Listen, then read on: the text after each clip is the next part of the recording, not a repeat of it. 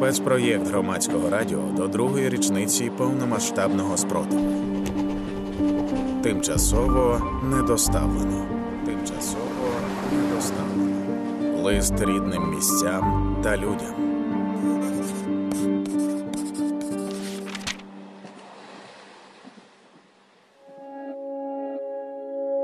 Привіт, Маріуполе.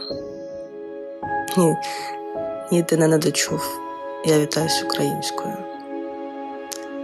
Я не хотіла тобі писати, тому що важко сформулювати думку. Ти знаєш, що я не втратила з тобою контакт. Я тобі телефоную, ми з тобою розмовляємо. Але чомусь написати важче. Важче тому, що бачиш написані слова, твій дім окупований, і доводиться в це вірити. А я не вірю. Коли я розмовляю з тобою, питаю про погоду, ціни, про здоров'я, все виглядає так, ніби нічого не сталося. Поговорити про те, що сталося, не можна. В мене не втрачений зв'язок з тобою, але втрачений зв'язок з собою. Бо я вірю, що після перемоги все відбудується, все буде краще, ніж було. Ну, точно не гірше. Але більше я ніколи не побачу свою дитячу фотографію. Все, що було на плівках, зберігалося вдома, все, що було до того, як з'явились мобільні телефони. Все знищено. Це багато. Півжиття. Дуже прошу. Раптом ти знайдеш очітну фотографію. У мене є нові твої, але вони мені не подобаються. Якась схожість є, але це не ти. Скажу чесно, я не сумую за тобою. Бо мені досі здається, що літом я зможу приїхати. Можливо, тільки коли перечитаю цей лист, зрозумію, що це не так. Ще Маріуполі ти став дуже відомий. Можливо, навіть отримаєш Оскар. Раніше це була моя мрія. А зараз не потрібен Оскар. Мені потрібні ті смачні помідори. Смачніші, яких я правда ніде не куштувала. Навіть якщо вони були привезені з Херсона, їла я їх в Маріуполі. Найсмачніший плов вдома. Спежені бачки. Що ще? Мамин борщ. Я так рада, що цей борщ досі готується. Нічого не хочу говорити, питати про театр. Передавай всім моїм привіт і мені, якщо знайдеш. Завтра перетелефоную.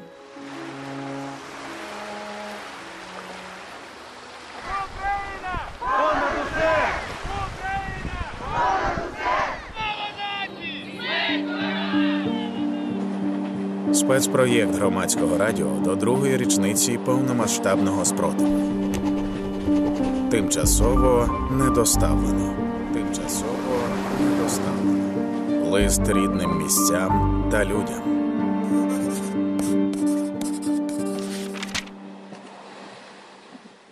Привіт. Ну що, друзі, як ви? Два роки минуло від нашої останньої розмови. Не впевнений, чи ви там ще є у вашому маленькому селі неподалік Маріуполя. Те літо було спекотне, але вам не звикати до високих температур. Ваш край, на жаль, став фронтиром, межею, за якою починається зло. У вас стало спекотно від 2014 року, коли заброди в спортивках із автоматами почали влаштовувати блокпости і охороняти вас, українців, від інших українців, які мішали їм жити. Коли я приїхав уперше до вашої хати, над селом стояла глибока тиша, млість гарячого повітря. Над степом довкола панувало високе гаряче сонце. Навіть горобців не було чути, поховалися під стріху і спали собі до вечора, чекаючи прохолоди. а лелека на електричному стовпі розкинув крила над своїм гніздом, з якого стирчали дзьобики пташенят. Ви розповідали, пам'ятаю, як вам вдалося пробити свердловину, і ви раділи, що маєте вдосталь своєї води. Нікуди по неї вже не було потреби їздити, наповнювати вишки бідони. Вода у степу це життя. Тепер ви могли щедро поливати город і квітники, бо це були єдині ваші годувальники. З льоху винесли смачний яблучний сік, прохолодний і злегка тягучий. Він добре тамував спрагу. Було гарно і спокійно сидіти в альтанці і слухати ваші розповіді, як живе село, куди люди їздять працювати. Дехто з ваших країв подався аж до Польщі і Чехії, але вас туди не манило, бо своя земля, нехай і переорана снарядами і місцями досі зомінована, таки і миліша. І знаєш, як працювати з землею, з насінням, рослинами, злаками, квітами. Ваші клумби з майорами не перевершені і різноманітні кольорів, найкращі на всьому узбережжі Азову. Тоді була віра, що заброд з прапорцями цвіту Аквафреш виженуть, як не цього, то наступного року. Воно так і буде, звичайно. Цікаво, як сам Маріуполь. Я пам'ятаю його як просторе, неквапливе місто, міщани спокійні, розслаблені, одним словом, південний характер у всьому. Молодь цікавиться подіями у світі, відкрита до нового, ходить на мистецькі виставки, веселиться. Щоправда, люди середнього віку і старші дещо відсторонені і байдужі до життя поза містом. Пригадуєте, як реагували маріупольці на мурали харківського стріт-артиста Гамлета Зіньківського? Молодші захоплювалися Гамлетом і запрошували прикрасити сірі, загиджені підворітні маріупольських дворів. Старші, переважно навпаки, обурювалися, погрожували викликати поліцію до хулігана, який вирішив оживити похмурі стіни, під якими алкаші справляли нужду. Нам і так хорошо, був аргумент. Старші, щоправда, також нарікали у півголоса, що все у місті підконтрольне одному олігарху, який почав бізнес ще з часів бандитських 90-х. Але минув час, він притерся з місцевими депутатами, президентом Кучмою, приватизував металургійні заводи. Тепер ці ливарні працювали на нього, люди на заводах працювали на нього, навіть кіоски з дешевими календарями і старими газетами працювали на нього. Не димлять сьогодні заводи, стоять розбиті будинки і цілі квартали стерті з лиця міста. А театр Маріуполя пішов у небуття разом з тими, хто довірив своє життя його міцним, здавалося, непорушним стінам. Де ти, весела продавчиня за тебе, у якої ми купували Кока-Колу? Де власник чебуречної біля залізничного вокзалу? Чи на морському пірсі біля порту так само пахне морською сіллю, кавою і булочками? Я чекаю нового літа, такого, коли зможу приїхати і постукати у ваші двері. Ми питимемо чай з акацієвим медом, будемо спостерігати захід сонця. Прийдуть ваші сусіди, що повернулися з заробітків. Ви розкажете нам, які нові сорти квітів будуть у ваших квітниках, у кого завтра день народження і кому потрібний квітковий подарунок. А над портом Маріуполя висітиме прапор кольору моря і сонця.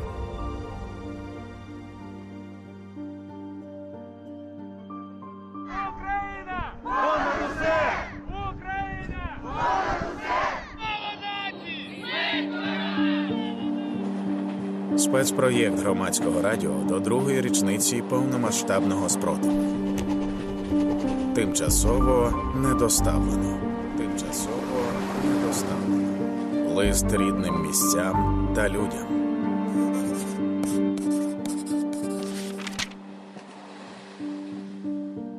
Привіт, Маріуполь. Я не впевнена, що ти мене пам'ятаєш. Ми бачилися всього раз у квітні 2018-го. Тоді я приїжджала до тебе презентувати свою поетичну збірку на Маріупольську книжкову толоку. Знаєш, поезія тобі пасує набагато більше, ніж війна. Ти вже тоді пережив багато, але ніхто не уявляв, яке проваля чекає на тебе за кілька років. Я приїздила до тебе з музикантом Андрієм Клименком. Нас поселили у готелі поблизу Азовського моря і залізничних колій. Ми багато гуляли твоїми вулицями. Пам'ятаю, як в одному магазині на мене напала гекавка, а продавщиця, молода дівчина, підказувала, як мені її позбутися. Ми багато сміялися. Дівчина була дуже привітною і, як мені здалося, зраділа від того, що ми спілкувалися з нею українською. Я бачила твій театр ще до того, як він перетворився на місце однієї з найбільших трагедій. У мене навіть збереглося фото. Втім, чи можна сьогодні згадувати про нього як про архітектурну споруду і місце творчості? Навіть якби дуже хотілося, не вдасться. Напередодні від'їзду ми з Андрієм пішли до моря. Він взяв гітару, а я відеокамеру та штатив. Ми сиділи на узбережжі, і я читала вірші під музику і хвилі моря. Там ми зустріли музиканта Романа Коляду, а ще згодом поета Юрка Іздрика. Чоловіки почали джемити разом, це було дуже атмосферно. У мене збереглося відео з того дня. Знаєш, музика тобі личить набагато більше, ніж війна. Дорогий Маріуполь, я не впевнена, що можу знайти слова, які б тебе підтримали. Але мені хочеться, аби ти знав, який ти важливий для нас. І як я чекаю дня, коли знову зможу з тобою зустрітися. Бо знаєш, Україна тобі пасує набагато більше. Україна!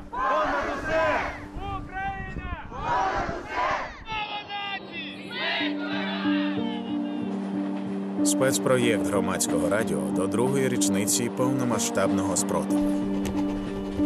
Тимчасово недоставлено.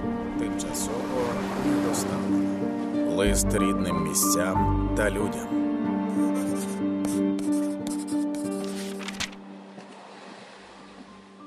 Привіт, дорогий. Я навіть не знаю, чи залишилося щось живе від тебе. Я бачила жахливі фотографії, де ти понівечений, зруйнований і згорілий. Я бачила, як ти мужньо тримав удар і захищав за своїми стінами жінок та дітей. А ще я бачила, як з одного з твоїх корпусів на ношах намагалися врятувати поранену вагітну жінку після авіаудару. Мушу тобі сказати, вони не вижили ні дитина, ні її мама. Який ти зараз? Чи ходять твоїми коридорами вайлуваті вагітні, чи народжуються діти у твоїх залах?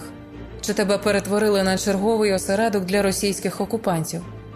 Знаєш, коли я вперше приїхала в Маріуполь у 2016 році, я побачила ці заводи монстри і з жахом сказала, як тут можна народжувати дітей. Іронія долі полягає в тому, що я зустріла тут кохання свого життя, і вже через три роки свого сина ми народили саме в Маріуполі, у третьому пологовому. Не найкращий вибір міста для народження здорової дитини, погодься. Але мені сказали, що у третьому пологовому найкращі лікарі. Це виявилося правдою. Ти, мабуть, ніколи не забудеш, як я кричала. Хоча твої стіни чули таке щодня: крик, плач, стогін, матюки, але водночас і сльози радості, слова вдячності та підтримку. Було дуже смішно, коли мій чоловік благав щонебудь зробити медсестер зі словами Вона ж зараз помре. А йому відповідали: Папочка, сьогодні ніхто не умрет, успокойтесь. А потім з'явився наш син Михайлик. Я знаю, тобі зараз важко, та ти маєш вистояти і дочекатися. У тобі мають народитися ще тисячі українських дітей. Ми обов'язково повернемо місто Святої Марії і будемо там зустрічатися, любити, кохатися і народжувати. Дякую тобі, третій пологовий, за найдорожчий скарб, який я винесла з твоїх стін.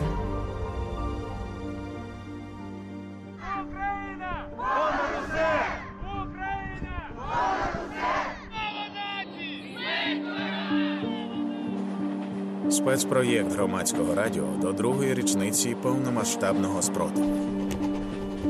Тимчасово недоставлено. Тимчасово недоставлено. Лист рідним місцям та людям.